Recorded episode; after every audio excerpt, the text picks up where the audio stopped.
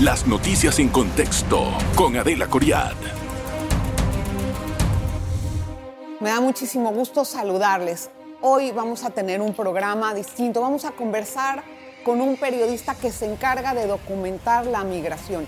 Él ha hecho el trayecto de Panamá a Colombia por la selva del Darién en varias ocasiones y de igual forma ha experimentado qué se siente ir en una caravana hacia el norte, hacia Estados Unidos. Este, este periodista es de origen mexicano y está muy interesado en la situación de la migración alrededor de toda la región.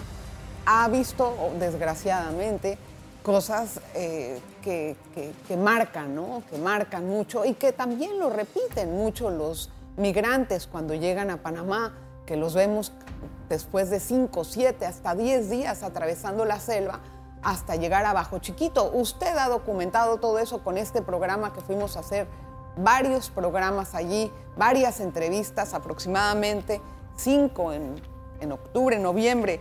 Quiero darle la bienvenida. Gracias, don Oscar Ramírez. Bienvenido. Gracias por estar en contexto. Muchísimas gracias, Adela. Es un placer para mí estar aquí contigo en Panamá. ¿Qué haces en Panamá ahorita? ¿A qué veniste? Vine a eh, hablar en particular al Foro Internacional de Seguridad del Servicio Nacional de Fronteras. Estuvimos ahí hace unos días eh, hablando en frente de 500 uniformados acerca de las experiencias que hemos tenido nosotros en Darien. Eh, he caminado a la selva de Darien con los agentes de Senafront y también potencialmente o tentativamente estamos en los siguientes días en hacer nuestra cuarta travesía por la selva del Darien. ¿Cuándo van? Eh, estamos la siguiente semana, eh, no puedo decir el día por razones de ah. seguridad, pero este, sí estamos en la siguiente semana tratando de entrar. Eh, tú has ido varias veces a la selva, ¿no? Y ya la has documentado. ¿Qué es lo que has vivido ahí?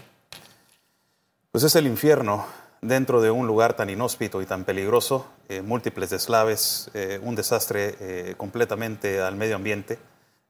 no solamente eso, también hemos visto los abusos a, los migrantes dentro de la selva del Darién. Nos tocó documentar eh, cómo eh, tres criminales de una célula delictiva de Colombia estaban asaltando, ultrajando y abusando de migrantes dentro de la selva por, por numerosos días, donde los agentes de Senafront tuvieron la, pues la, eh, la suerte de detener estos criminales, los cuales uno fue neutralizado y dos de ellos fueron arrestados. Y la tercera vez eh, nos tocó documentar la temerosa corriente del río, eh, los niños, cómo batallan, eh, donde pues, muchos de ellos a lo mejor podían haberse ahogado, personas que habían muerto en el trayecto, cuerpos en estado de descomposición, vimos bastantes. es una travesía completamente inhumana. Darien no es una ruta, no es un lugar para migrar.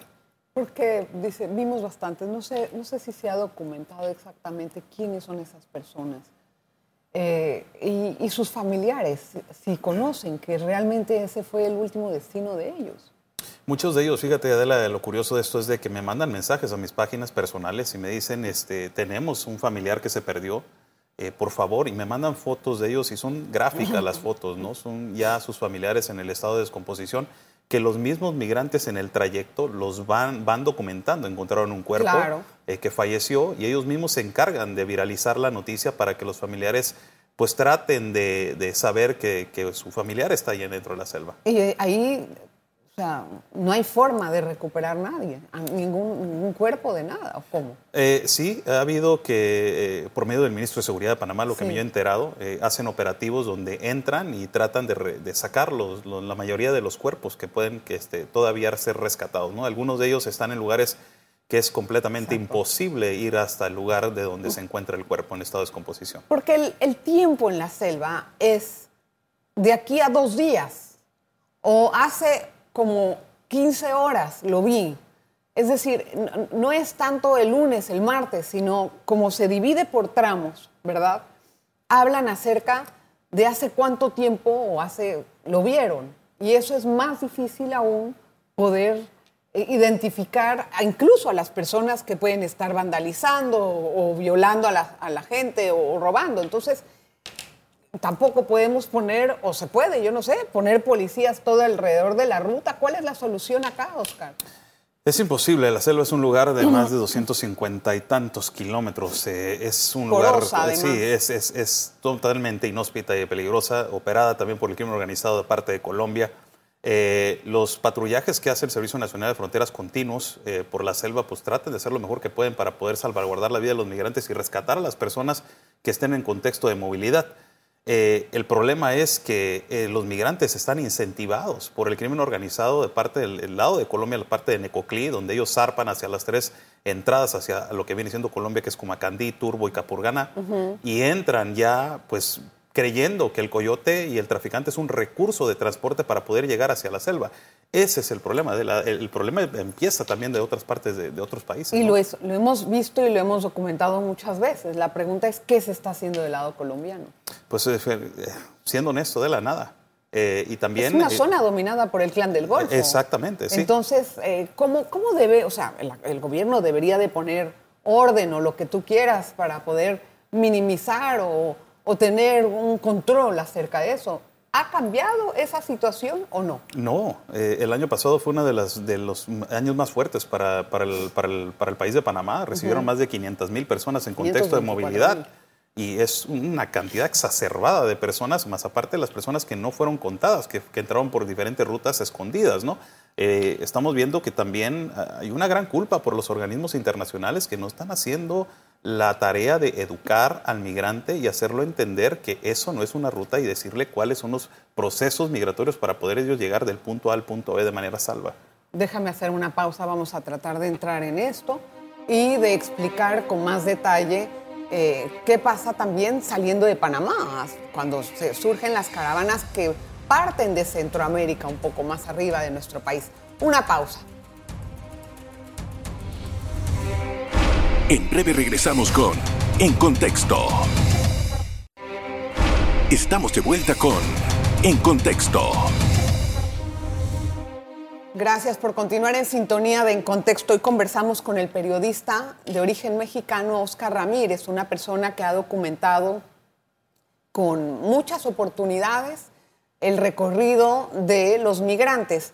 A ver, Oscar, eh, cuando yo fui abajo chiquito con el equipo y con el periódico La Estrella de Panamá, eh, pude entrevistar a varios de los, de los migrantes que estaban llegando al pueblo, ¿no?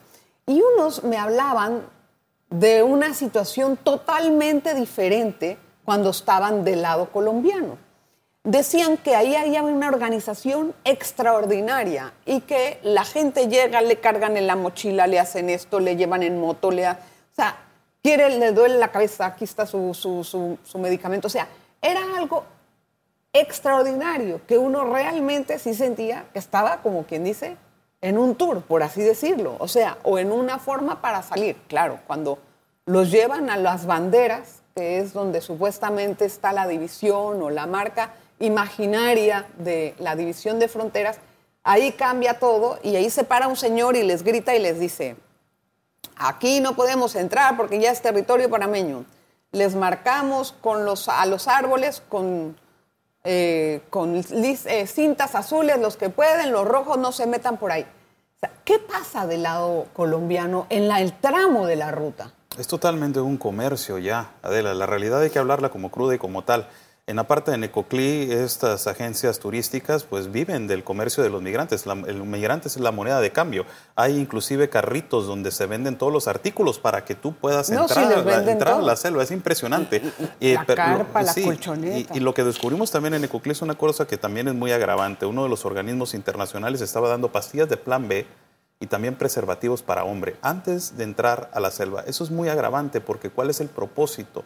De tú entregar pastillas de plan B a las mujeres y también... A ver, eh, a ver yo, sí tengo que hacer una parte de ello. O sea, yo entiendo que eso eh, puede ser para usted de alguna manera eh, como decirle, puedes entrar y tienes este kit por sí. Pero yo veo que las organizaciones internacionales a lo largo de toda la ruta, antes y después, están presentes. El, el hecho de otorgarle a algún migrante ese tipo de, puedo decir, ese tipo de kit, ¿no? Como lo mencionas tú.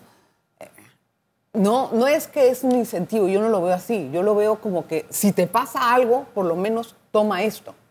Pero Adela, si saben que les va a pasar algo, entonces ¿por qué no, no los educan? ¿Tú crees que, claro que los educan, pero tú crees que la gente, a ver, ¿cuántas veces tú no has hecho reportajes de Darío no es una ruta? Bastantes. ¿Y crees que eso eh, ha servido para amenizar a todos los que vinieron. Ayer Eh, se cumplieron 524 mil eh, personas que cruzaron, con todo y la campaña. Eh, ahora te voy a interrumpir en eso. Y hablando de esto de los organismos internacionales, eh, en la parte de Bajo Chiquito hay otro organismo internacional que está poniendo un mapa de cómo ellos pueden llegar de la selva desde Colombia hasta acá.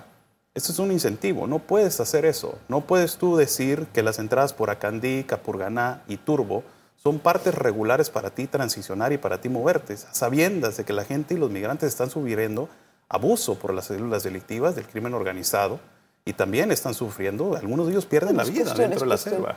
Estoy, estoy, estoy entendiendo como que no debe de, pro- de promoverse como un incentivo. Exactamente. Lo entendemos. Pero esto es cuestión de que, el pre- de que las, las delegaciones se comuniquen y se arregle eso. Yo no, creo que eso se puede solucionar con un, dos, tres reuniones y este, dar el canal de comunicación correcto, ¿no? Eh, eh, Considero yo, pero vea usted, el, mayor problema que tenemos no son esas organizaciones, es el clan del Golfo, El- que está haciendo el negocio de la vida, cobrando y enviando gente. Es uno de los problemas también. El Gran del Golfo es uno de los eh, el hombre- de las organizaciones que han este, también eh, pues generado millones y millones de, de- de dólares a raíz del sufrimiento humano, pero también necesitamos saber por qué existe esta migración exacerbada eh, por lugares inhóspitos y tan peligrosos, que es otra cosa que se tiene que hablar, que es el Pacto Mundial de Migración, que fue firmado por diferentes países a nivel continente. Y esto te habla de que personas pueden transicionar por lugares que no son un bueno, puerto de entrada. Y ahí es donde yo eh, me pregunto, ¿ese pacto no será que tiene también un incentivo para migrar irregularmente con todos eh, los derechos para llegar a Estados Unidos o a cualquier parte del mundo donde la gente esté Se- migrando? se- ¿Y eso no crees que es lo que está propiciando la migración? Sí, claro que sí, porque están migrando de manera irregular y el mismo pacto de la habla de que tienen que migrar de manera segura, regular, a salva, documentada y con un propósito, que es completamente lo opuesto a lo que vemos de que los migrantes están sacrificando, poniendo su vida en manos de traficantes y también cruzando por lugares inhóspitos como la selva. Pero entonces, ¿por qué el mundo no se pone de acuerdo y modifica eso? Así como se hace, se modifica. Yo no he visto ninguna iniciativa para modificarlo. Ese es ¿Por el gran problema y esa es la gran iniciativa por la cual también nosotros entramos a estos lugares tan peligrosos para tratar de documentar y tratar de exponer los peligros a los cuales los migrantes se exponen y tratar de exponer también los, la- las, las- las consecuencias de una migración por un lugar tan peligroso como es la selva del Darién. Cuando eso, esa parte la hemos conversado, me gustaría pasar a las caravanas. Claro que ¿no? sí. Que pasan. ¿Desde dónde saliste cuando fuiste en caravana? Pues he sido el recorrido desde Centroamérica, también he caminado con migrantes de la parte de Guatemala, en fronteras con Honduras y Nicaragua, eh, y hemos documentado ya más de 11 caravanas de la Puerta Sur, eh, de parte de Tapachula, Chiapas, eh, los cuales pues han habido cantidades exacerbadas, Adela, entre, hemos caminado con caravanas de 15 mil migrantes, caravanas de 8 mil, de 6 mil migrantes, diferentes caravanas que llegan hacia, hacia los Estados Unidos. ¿Cuál es el trayecto más peligroso, ese o este? ¿La selva o, esa, o, o la bestia? En términos de terreno, yo creo que la selva del Darién, No me digas. en términos del crimen organizado, es completamente todo el país de México. Claro, por los, por los estados que pasan, etcétera. Así es. Y quien los lleva o los transporta en México también es el crimen organizado. Claro que sí. sí. Entonces- Eh, definitivamente Estamos- tenemos un problema enorme no y sé, es el crimen no, organizado. O sea, es por una parte, mira la ironía, ¿no? Por una parte luchamos contra el narcotráfico, ¿verdad? Y contra el comercio ilegal de armas, droga, lo que tú quieras. Pero por otra parte les damos a ellos un- una carne, un filetón con todos los migrantes que están subiendo, les pagan y eso lo compran en droga, en armas. No hay una investigación clara sobre qué están haciendo con ese dinero. Sí, sobre todo en las fronteras norte de la hay lugares donde no hay muro. Eh, lo que ha propiciado esto de que se regularice que los migrantes entren por lugares donde no hay muro es una guerra entre el crimen organizado porque el crimen organizado se está peleando por estos lugares donde están cruzando de manera exacerbada migrantes que vienen de Asia que pagan cantidades exacerbadas para poder llegar hacia los Estados Unidos y es una inflación de migrantes y causa esta, esta irregularidad en la parte de México. que es igual que la droga. Las partes que son de la frontera, que no están tan vigiladas, es lo que usan los, los, el crimen organizado para meter la droga. Igual se pelean los estados por la droga, la misma cosa. Ahora con migrantes. ¿Qué debería de hacer Estados Unidos? Ay, eh, Estados Unidos debería de crear una, eh, para empezar, eh, tiene un problema enorme ahorita en las partes de Nueva York y en las partes de Chicago. Se le han infiltrado muchísimos criminales. se los están mandando desde Texas, se los están mandando los republicanos. Sí, y definitivamente este, hay una distribución enorme de, también de personas que vienen con malas intenciones y ya se están viendo las consecuencias en lo que viene siendo Nueva York y Chicago. Tiene que haber una frontera segura.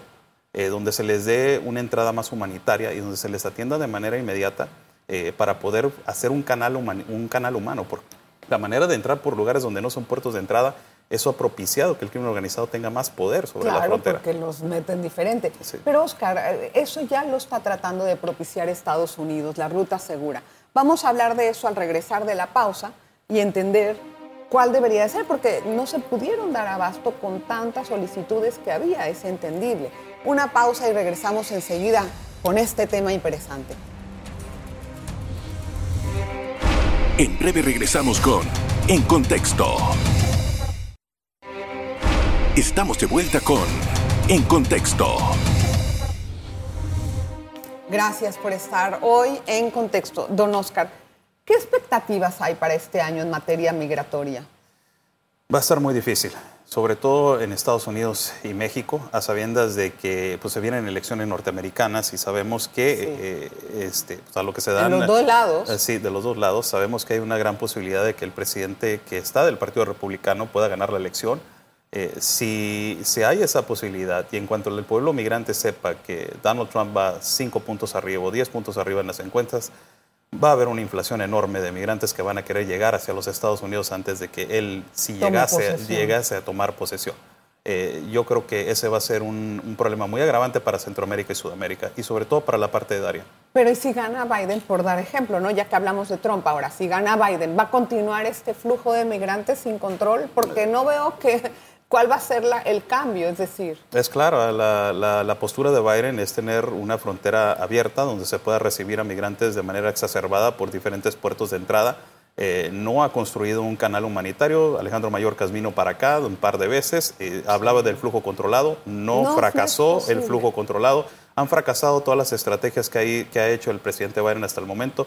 Eh, sin embargo, es la administración en la cual más migrantes han fallecido entre las limitantes entre México y los Estados Unidos. Entonces se tiene que llegar ya a una a un acuerdo ya donde ya se tenga que haber un canal más humanitario y arreglar la situación de raíz. ¿Y, cómo sería ese canal humanitario? Porque realmente vemos que se intentó, ¿no? Acerca con la app que les dieron a los irregulares para que esperen cuándo es la cita, etcétera, en los, estos países de acogida que les llaman que estaban en Colombia, bueno, que no se ha instalado eso en Colombia todavía, según lo que tengo entendido. Pero México sí, porque les toca, es el último lugar antes de entrar. Y eso ha resultado muy burocrático para ellos. Y muchos optan a no esperar y se cruzan. Sí, definitivamente tenemos que entender que uno de los, eh, uno de los problemas más agravantes es de que no se están respetando los acuerdos internacionales, que es una migración segura, regular, documentada y con filtro. Ese es uno de los problemas más agravantes.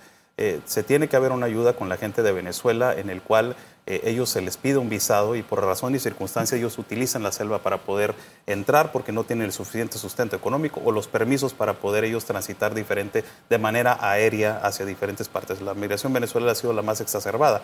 Yo creo que se tiene ya que controlar también estos acuerdos internacionales y que se cumplan con las limitaciones y lo que se ha acordado de que va a ser una migración segura y regular. ¿Quién va a cumplir esos acuerdos internacionales? Estados Unidos tiene que poner el ejemplo. Estados Unidos es la cadena de mando. Ellos tienen que poner el ejemplo. Y si el Pacto Mundial de Migración, Adela, no está funcionando, entonces se tienen que salir y crear otro y crear otro acuerdo internacional que funcione, porque vidas se están perdiendo, Adela. Niños se están perdiendo en la selva y hombres y hombres y mujeres están perdiendo la vida siendo traficados en México. Claro, y yo entiendo eso y también creo lo que, lo que explicas, que tenemos que modificar el Pacto Mundial de Migración porque no está funcionando. Pero te voy a decir una cosa, Oscar, la guerra contra las drogas hace 50 años que es la misma y tampoco está funcionando. Y hay mucha gente que muere en México, tú sabes, porque tú eres de Tijuana. Y hay mucha gente que muere eh, de, las de las fuerzas uniformadas. ¿Temes que esto pueda seguir así? Que no haya, que siga el mismo destino, pues. Tengo que decir que sí. Eh, la realidad es que sí. Eh, ya van cuatro años de la administración eh, que está al corriente y también la, pasada administración y no hubo una solución como tal. no hubo una solución fuerte en la cual se enviara un mensaje de, de atacar a las células delictivas que son los que están lucrando sobre la vulnerabilidad humana, que ese es el epicentro del problema. En, la, en el trayecto que, que hiciste, ¿cuál fue el momento tal vez que dijiste, aquí me quedo? No creo que salgo de esto. ¿Existen esos momentos? Sí. ¿Y cuáles fueron, como lo has hecho varias veces, en, todas las, en todas las experiencias has tenido? ¿Todas las veces has dicho, de acá no salgo? Eh, sí, eh, en el primer día cuando iba subiendo la loma de las banderas, eh, fue una loma bastante difícil al bajar ya venía acalambrado, desgarrado de las piernas y no sabía, está el declive hacia, hacia ambos lados y no sabía si iba a poder continuar. Eh, tuve que llegar, descansar, fue un trayecto muy duro. Eh, la segunda vez fue el encuentro entre disparos eh, con criminales dentro de la selva que pasan balas por arriba de ti, no sabes qué esperar, no sabes qué lo que puede suceder. Y la tercera vez, pues nos tocó dejar la ética profesional de periodista y tratar de cargar a niños por diferentes partes, la misma, el mismo río, pero diferentes corrientes, fue algo sumamente difícil, eh, sumamente cansado, eh, y, tratar de ayudar a las personas a salir vivas de ahí, ¿no? Porque eso es algo muy difícil. ¿Tú fuiste solo? No, no. ¿Con quién vas? no, no, tienes que decir los nombres, sino... Sí, voy con un colega del medio de comunicación de Real America's Voice News y también voy con seis agentes, camino siempre con seis agentes del Servicio Nacional de Fronteras. O sea, ellos te van cuidando. Eh, caminan con nosotros, sí. Van, cuidando el camino, no a ti, sino el camino. Sí, van, van ah, y, y, hacen todo el camino eh, de, de pe a pa? Sí, sí. Eh, quiero saber la, la, parte de la contaminación dentro de la selva. A mí me interesa mucho entender qué se va a hacer con eso. ¿Cómo viste el, trayecto? Uf, es un desastre, Adela, ambiental. Es un desastre enorme. Es un impacto que verdaderamente les ha afectado muchísimo a las comarcas, a, la gente que vive eh, en la, laguna, la Emberá.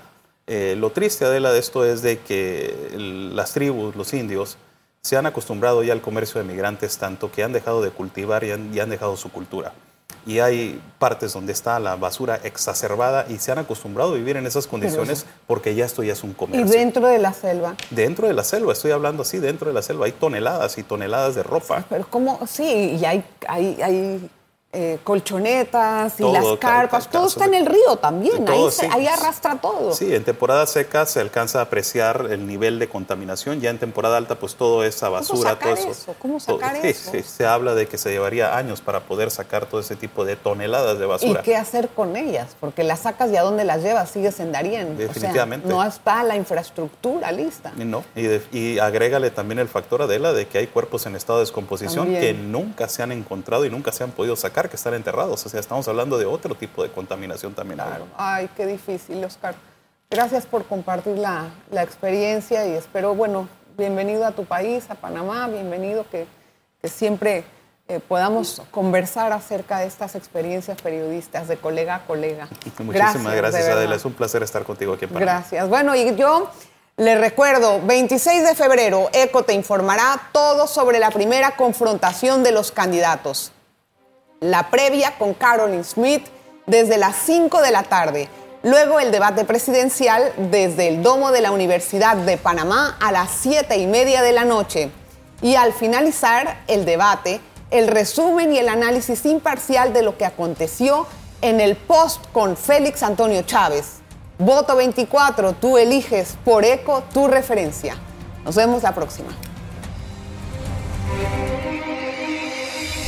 Las noticias en contexto con Adela Coriad.